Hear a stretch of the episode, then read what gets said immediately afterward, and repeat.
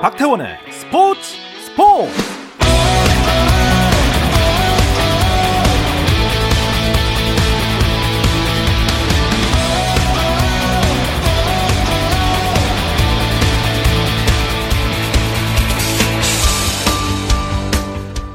스포츠가 있는 저녁 어떠신가요? 아나운서 박태원입니다. 네, 오늘 이슈들을 살펴보는 스포츠 타임라인으로 출발합니다.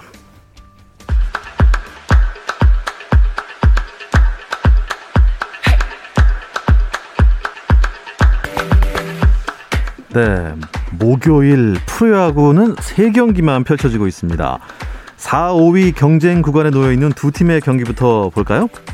4위 두산과 또 두산의 두 게임 차, 5위 키움에는 또 반 게임 차, 네, SSG의 대결이 이어지고 있습니다. 두산과 SSG, SSG와 두산 6회 초인데요. SSG가 6대 1로 두산에 5점 차 앞서 있습니다. 자, 그리고 5위 키움은 3위 LG를 상대하고 있습니다. 자, 이 경기도 참 중요한 경기인데요. 한 점 차 승부를 하고 있습니다. 5회 초 키움이 LG에 4대 3으로 1점 앞서고 있습니다. 자, 한화 대 기아의 대결. 39일 만에 복귀하는 기아 이의리 투수의 활약이 관심을 모았는데 아쉽게도 한화가 정말 오랜만에 두 자릿수 점수를 냈습니다. 5회 말인데요. 12대 1로 한화가 크게 앞서 있습니다. 네, KBL 프로농구입니다. 3연패에 빠져 있는 안양 KGC 반면 3승 1패로 순항 중인 서울 SK가 만났습니다. 아, 오늘 연패를 끊을 수 있을까요? 안양 KGC가 서울 SK에게 4쿼터 현재 93대 73으로 20점 차 앞서 있습니다. 네, 프로배구 V리그는 남녀부 한 경기씩 열리고 있습니다. 먼저 아, 남자부 OK 금융, 금융그룹 대 우리카드의 경기부터 보여드리겠습니다. 아, 3세트 현재 펼쳐지고 있고요. 세트 스코어 1대 1입니다. 자, 몇 세트까지 갈지 모르겠네요. 그리고 여자부 IBK 기업은행 대 흥국생명의 경기입니다. 어, 남자부와 마찬가지네요. 3세트 현재 1대 1이고요. 3세트는 흥국생명이 IBK 기업은행에 20대 16으로 앞서 있습니다. 미국 메이저리그 내셔널리그 챔피언십 시리즈 4차전에서 애틀랜타가 LA 다저스를 9대 2로 이기고 1999년 이후 22년 만에 월드 시리즈에 진출하기까지 딱 한 개의 승수만 남겨두고 있습니다. 아메리칸 리그에서는 휴스턴 에스트로스가 보스턴 레드삭스를 9대 1로 크게 이겨서 역시 1승만 하면 월드 시리즈에 진출하게 됩니다. 대한민국 부산에서 시작된 미국 LPGA 투어 BMW 레이디스 챔피언십 첫날 안나린 선수가 8언더파로 공동 2위인 박주영과 전인지에 한 타 앞선 선두에 나섰습니다. 미국 프로농구 NBA에서는 샬럿 호네츠가 23점 차 열세를 뒤집고 인디애나 페이서스를 123대 122로 한 점 차로 이겼고요. 벤 시몬스가 결장한 필라델피아 세븐티식서스도 뉴올리언스 펠리컨스를 117대 97로 이기고 개막전에서 승리했습니다.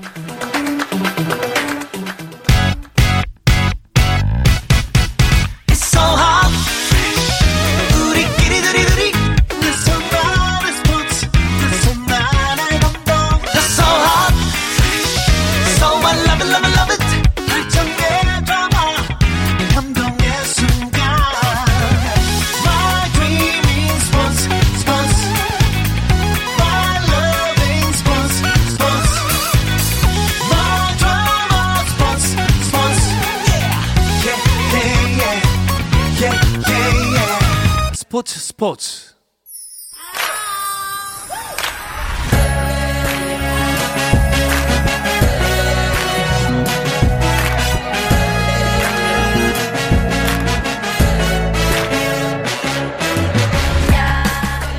목요일입니다. 목요일에는 해외 축구 이야기와 함께하고 있죠. 라디오의 발롱도르를 꿈꾸는 이건 김정용의 랄롱도르 시작합니다.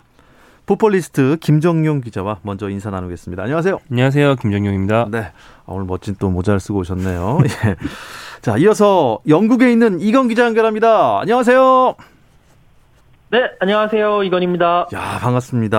아, 지난 한 주에 목소리를 못 들어서 굉장히 아쉬웠는데요. 오늘 또 좋은 소식 많이 들려주시기 바랍니다. 아, 이건 기자. 어, 챔피언스 리그 이야기부터 해볼까요? 영국 올드 트래포드가 아주 떠들썩 했겠습니다. 아, 네, 맞습니다. 일단 챔피언스 리그 주중에 아, 조별리그 3차전 경기들이 이제 수요일, 목요일 새벽에 아, 나란히 열렸습니다. 명승부들이 상당히 많이 나왔는데요. 아, 말씀해 주신 대로 영국 맨체스터에 있는 올드 트래포드가 정말 떠나갈 듯 했습니다. 이제 21일 새벽, 오늘 새벽이었죠.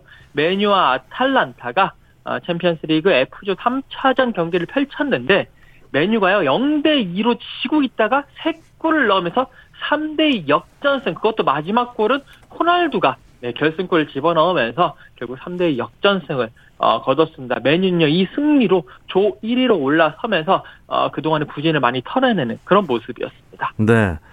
아, 김정용 기자, 음, 이번 승리는 좀, 좀 값진 승리 같아 보여요. 네, 어, 솔샤르 감독이 뭐 우리가 흔히 그 축구 팬들이 하는 얘기로 위기를 스스로 자초하고 아. 그것을 또 극복해서 아. 평가를 끌어올리고 아. 예. 또 그런 걸 반복하는 사람이라는 얘기를 하는데 최근에 위기였어요. 아. 최근에 뭐 리그에서도 많이 지고 바로 전 경기에서도 프리미어리그에서 레스터 시티에 2대 4로 패배하면서 굉장히 위기가 심했는데 그 우리 흔히 하는 얘기 중에 그런 말이 있습니다. 감독의 종류 중에서 용장, 지장, 덕장 다 좋지만 네. 제일 네. 이기 힘든 건 운장이다. 운장이죠, 운장. 네. 네. 이날 솔샤르도 운이 좋았습니다. 상대 팀이 이탈리아의 신흥 강호 아탈란타인데 주전 수비수가 다 부상을 당했어요. 네. 특히 마지막 한 명 남아있던 상대 수비수가 전반전 중에 부상을 당하는 아이고. 마지막 호, 그러니까 맨유 입장에서 호재죠. 네. 마지막 호재까지 찾아오면서 후반전에 완전히 흐름을 뒤집을 수 있었고요. 그래서 후반전에 쉽게 역전을 했습니다. 어, 이건 기자 얘기대로 어, 조 1위로 올라섰는데 바로 이 조가 가장 진흙탕 싸움 중인 조가, 조기 때문에 한 경기 한 경기가 정말 소중한 조입니다. 그렇죠. 어, 어떻게 그 솔샤르 감독이 이제 경질설까지 나온 상태였는데 이건 기자 어떻습니까? 메뉴 팬들의 화는 좀 풀렸나요?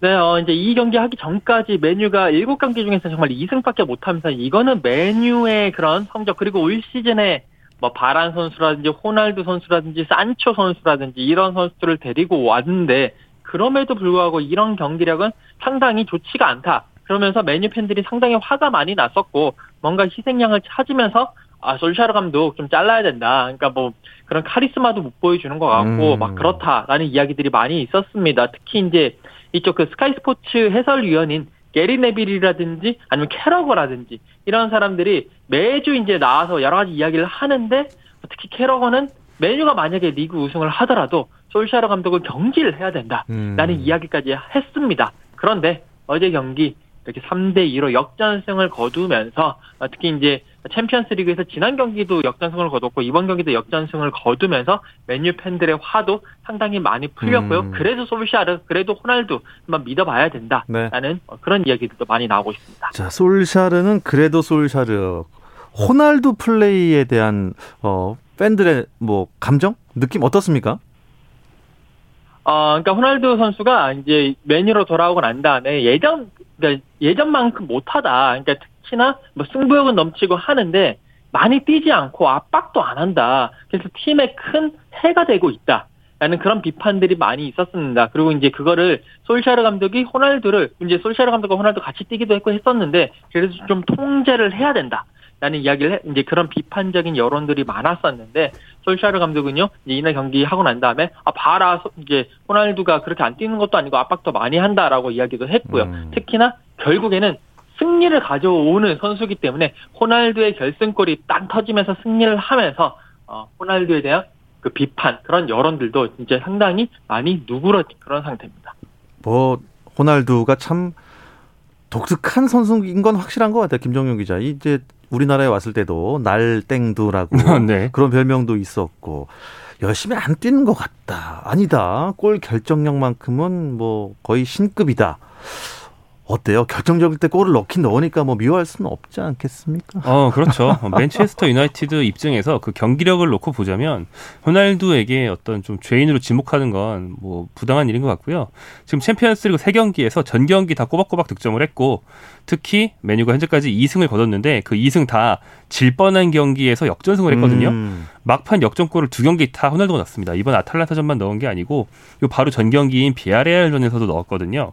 이 선수는 이 나이가 85년생이니까 한국 나이로 네. 38살, 네. 어, 37살인가요? 나이가 많습니다. 그래서 감독이 좀 체력이 떨어진 걸 감안하고 잘 활용하기만 한다면 네. 거의 한 경기 한 골씩을 넣어주는 선수기 어. 때문에 이 선수의 경기력에 대해서 가타부터 할 수는 없는 거고 사실은 설사르 감독이 다른 선수들과의 퍼즐을 잘 맞춰야죠. 네. 어, 일단 호날두를 잘 활용하는 게 방법이다. 메시도 있지 않습니까? 메시도 파리 생제르맹 가갖고 뭐 이렇다 저렇다 말이 많았는데 결국 이번에 또 어, 승리를 이끌었네요. 네, 메시 선수는 어, 파리 생제르맹 소속으로 첫 멀티골을 한 경기 두 골을 넣었습니다. 상대는 어, 독일 팀인 라이프치히였고요. 라이프치히 몇달 전까지 황희찬 선수가 있던 팀으로 우리한테 친숙하죠. 네. 이 경기에서도 파리 생제르맹이 밀렸어요. 일방적으로 밀렸습니다. 라이프치히가 거의 몰아붙였고요. 네. 라이프치히 선수 중에서 황희찬 선수 있을 때도 동료였던 은쿤쿠라는 이름의 네. 파리 태생의 그 프랑스인 윙어가 있는데 이 선수가 네. 요즘 맹활약 중이에요. 그래서 음바페와 메시가 있음에도 불구하고 파리 생제르맹이 밀렸거든요. 하지만 경기력과 무관하게 네. 결국엔 은바페가 한 골, 메시가 두 골을 넣으면서 뭐 슈퍼스타의 힘으로 음. 파리 생제르맹이 어렵게 이겼고 그래서 프랑스 매체에서는 팀의 전체 경기력은 다 차치하고 예술가 두 명 덕분에 이겼다. 어, 이런 얘기를 했습니다. 예술가 두 명. 어, 이건 기자 어떻습니까? 그 뭐 메시야말로 예전에 바르셀로나만 못하다 아, 이런 평가가 있긴 있었는데 어, 이번에 잘한 것 같아요. 이건 기자.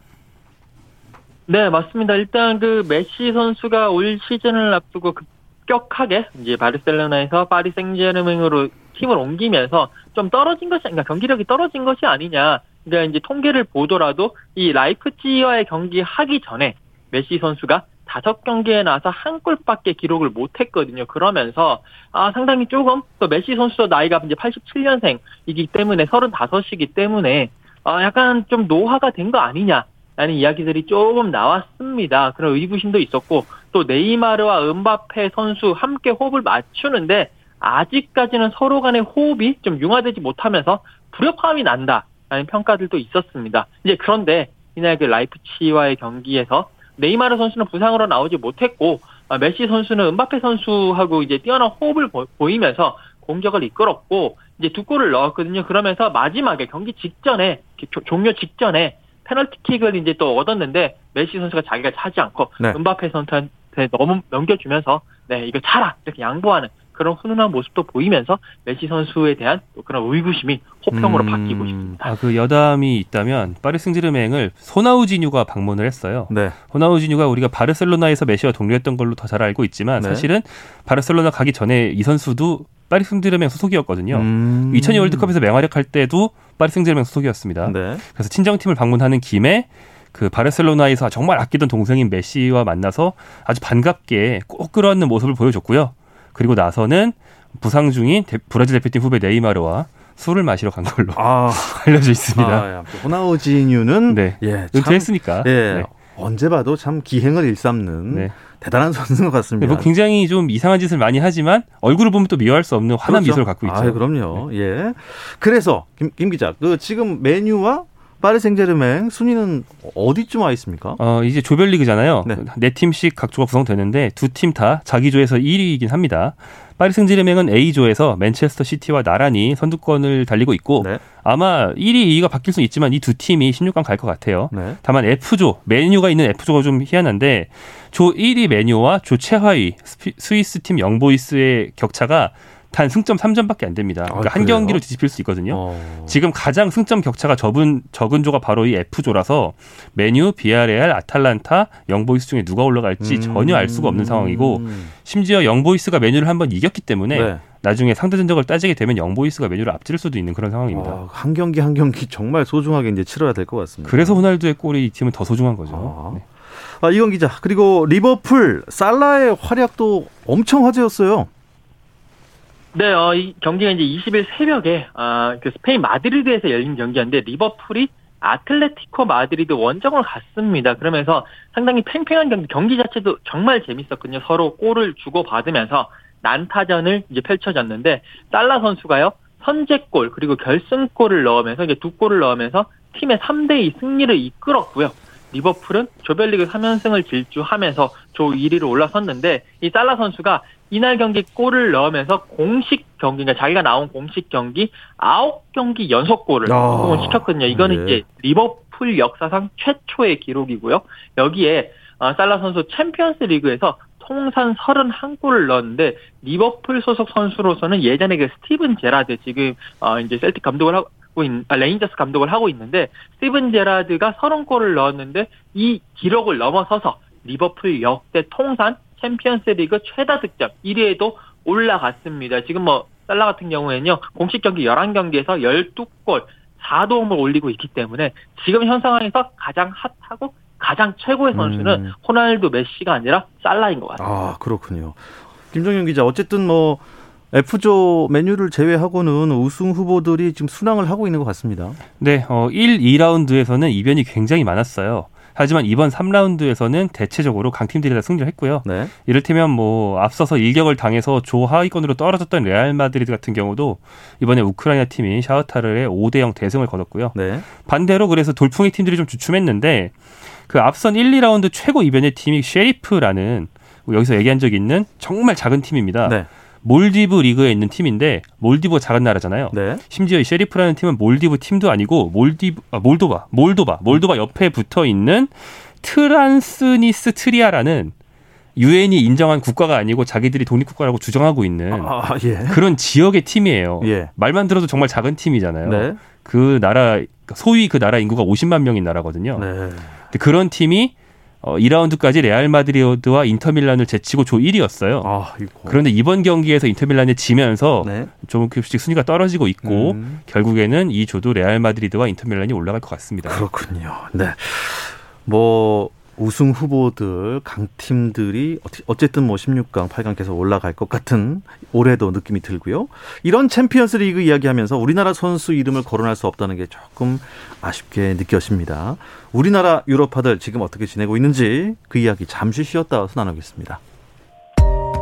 감동의 순간을 즐기는 시간. 스포츠 스포츠. 박태원 아나운서와 함께합니다. 네, 해외 축구 이야기를 나누고 있는 라디오의 발롱도르 이건 김정용의 랄롱도르 듣고 계시고요. 풋볼리스트 김정용 기자, 영국에 있는 이건 축구 전문 기자와 함께하고 있습니다. 아, 이건 기자, 손흥민 선수가 뭐 코로나19 감염된 것 같다 이런 이슈가 있었는데 이게 정확히 어떻게 된 일입니까?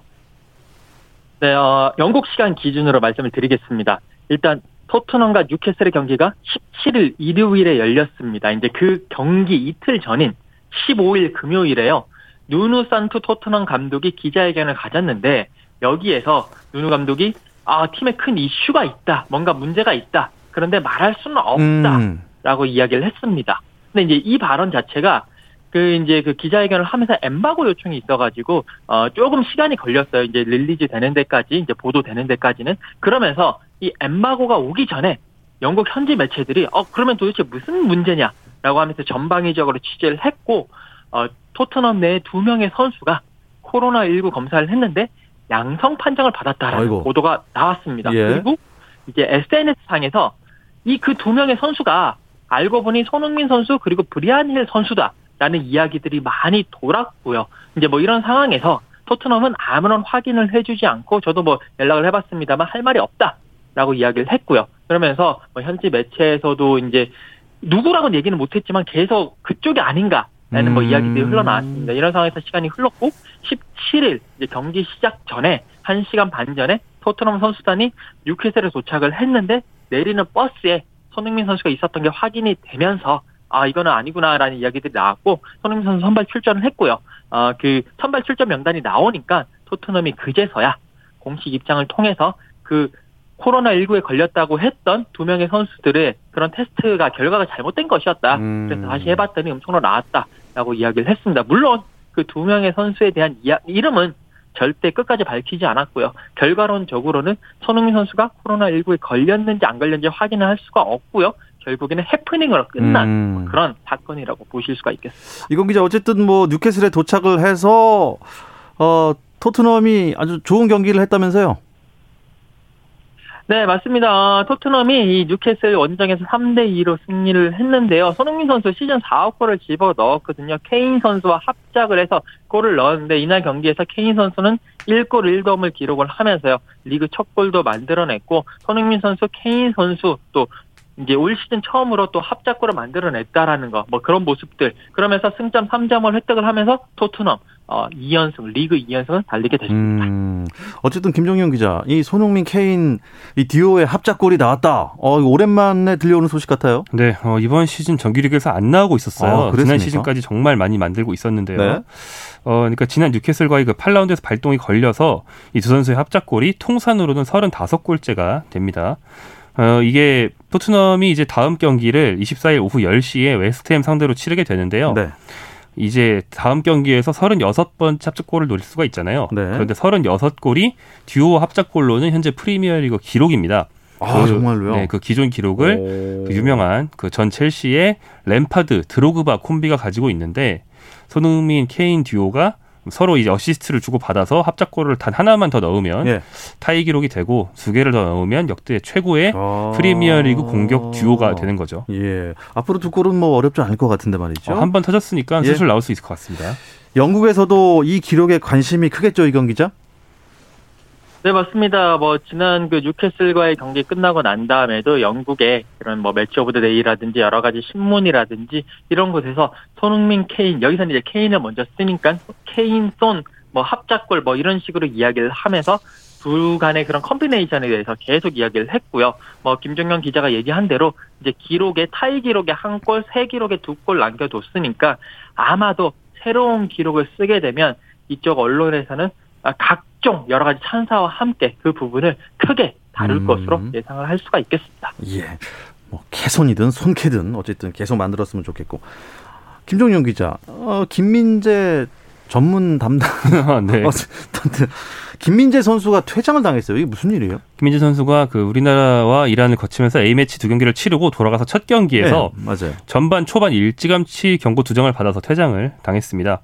굉장히 중요한 경기였어요. 상대 팀이 트라브존스포르인데 예전에 그 우리 월드컵 선수였던 이을용 선수가 진출했던 걸로 친숙한 그 트라브존스포르인데 네. 우승 경쟁 상대였거든요. 근데 중요한 경기인데 김민재 선수가 퇴장을 당하면서 이 경기에 졌습니다. 그래서 페이노르트는 1위에서 떨어져서 3위로 내려갔고요. 경고는 특히 두 번째 경고가 좀 논란이 됐는데 트라브존 스포르에 옛날에 도 유명했던 공격수인 제르비뉴가 소속돼 있어요. 네. 제르비뉴가 돌파할 때 김민재 선수가 좀 손으로 밀면서 막았다는 점을 이제 주심이 지적해서 두 번째 경고를 주고 퇴장을 지시했습니다. 음, 이건 기자, 이게 이제 퇴장을 당할 만한 상황이었다고 보십니까? 어, 그러니까 이게 축구 규정을 규칙을 살펴보면 사실 그 장면에서는 옐로 카드를 줘야 되는 거는 맞습니다. 그러니까 두 번째 옐로 카드 그러니까 어그 상대 선수가 이 부분에서 이제 골키퍼와 1대1로 맞설 수 있는 전도 유망한 공격 상황이었거든요. 그랬을 때 반칙을 범하면 옐로 카드를 주는 게 맞기는 한데 그 장면에서 김민재 선수가 상대 선수를 밀어뜨리는 약간 어깨 싸움 하면서 약간 손이 약간 살짝 들어갔는데 그 정도의 몸싸움을 가지고 반칙이라고 하기에는 조금 아쉬움이 있는 장면이었고요. 그게 어떻게 보면 트라브존 스포르의 그런 어, 홈구장이었다라는 거 그리고 뭐 음. 여러 가지 뭐 베네르바체와의 뭐 그런 여러 가지 그런 관계들을 봤을 때 어, 주심이 너무 엄격하게 한 것이 아니냐. 음. 라는 어, 그런 의견들이 좀 많이 남아 있는 상태입니다. 어쨌든 경기 결과도 김민재 선수 퇴장 이후에 뭐 수적 열세를 극복 못하고 역전패를 당했고 이런 상황이라면 다음 경기도 좀 걱정이 됩니다. 어, 이제 근데 유럽 대항전이 마침 있습니다. 어제와 오늘 새벽에 챔피언스리그가 있었던 것처럼 네. 이제 잠시 후죠. 내일 새벽에는 유로파 리그와 유로파 컨퍼런스 리그가 열리는데 음. 이 유럽 대항전은 자국 리그와 그 징계가 연동이 안 되기 때문에 네네. 내일 새벽에는 경기를 뛸 수가 있어요. 그래서 네. 내일 새벽 열리는 벨기에 팀 앤트워프와의 유로파리그 홈 경기는 김민재 선수가 풀타임을 소화할 것 같고요. 예. 그 다음에 주말 경기는 이제 결장을 하게 됩니다. 음. 뭐 페네르바체와 김민재 선수 입장에서는 뛰고 싶기도 하고 뭐 음. 뭐 불명예스럽게 못 뛰는 거니까 불만이 있겠지만 네. 사실은 뭐 김민재 선수가 이 정도 타이밍에 두 경기 정도 쉬어가는 아, 건 쉬어가는 거 원체 지쳤기 때문에 네. 뭐 좋은 일일 수도 있을 것 같습니다. 예. 어쨌든 뭐 김민재 선수가 이런 걸로 퇴장을 당할 정도라면 다음부터는 그런 행동을 또 안 하면서 수비를 잘할 수 있는 그런 방법도 연구를 해봐야겠습니다. 이건 기자, 황의조 선수 골 소식이 있었네요. 네, 어, 골도 넣었습니다. 이황희 선수가 낭뜨와의 경기를 펼쳤는데 후반 17분에 정말 멋진 가마차기 골로 시즌 4호 골을 기록을 했습니다. 그런데 이 골이 나고 난 다음에 8분 후에 갑자기 황희재 선수가 발목을 삐끗하면서 긴급 치료를 받았고 결국 교체 아웃이 됐습니다. 이제 경기 직후에는 이 부상 정도에 대해서 어, 혹시나 뭐 수주 결정 가능성 뭐 이렇게 뭐 아킬레스건까지 다치면 어떻게 되느냐라는 예. 걱정 어린 시선들도 많이 있었는데 이제 좀 며칠이 지나고 난 다음에 이야기가 나왔는데 인대 손상이다. 심각한 수준은 아니다라는 음. 그런 발표가 나오면서 염자가 삐끗한 거예요. 약간 조금 그렇기 때문에 아 물론 이제 다가오는 로리앙전 출전은 불투명하지만 길게 결정하지는 않, 않을 것 같다. 라는 보도가 나오면서 좀 가슴을 좀 쓸어내렸습니다. 그러니까 운동선수들은 약간 뭐 피로에 의한 그런 부상이 많지 않습니까? 피로 골절도 있고 이게 일정이 정말 빡빡한 황의조 선수인데 이 빡빡한 일정 때문에 좀 부상이 온 것 같은 그런 생각도 들어요. 네, 어 이제 대표팀 얘기할 때 사실 자주 나오는 얘기인데 뭐 똑같은 경기 일정, 똑같은 잦은 항공 스케줄일지라도 선수 개개인마다 몸에 오는 타격은 개인차가 있잖아요. 네. 근데 아마 황희주 선수 그리고 또 이재성 이재성 선수가 좀 잦은 항공 이동에 좀 타격을 많이 받는 몸 상태인 것 같아요. 최근에 A 매치만 다녀오면 뭐 체력이 심각하게 떨어진다거나 아예 부상을 당한다거나 이런 일이 반복되고 있거든요. 네. 9월과 10월 연속으로요. 이 점에 대해서는 좀 관리가 필요할 것 같습니다. 네. 이건 기자 다른 유럽파들 근황도 정리해 주시죠.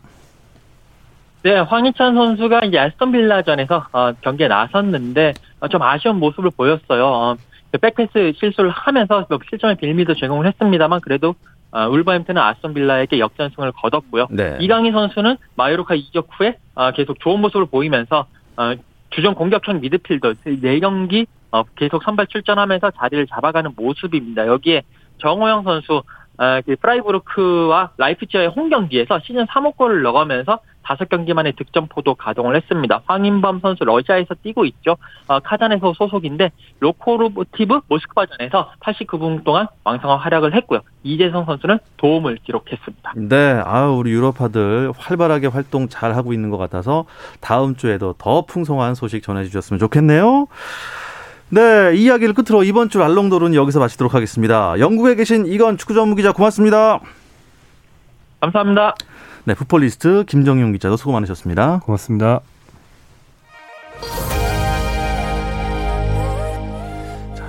내일 금요일 저녁도 저녁 8시 30분에 저는 다시 돌아옵니다. 박태원의 스포츠 스포츠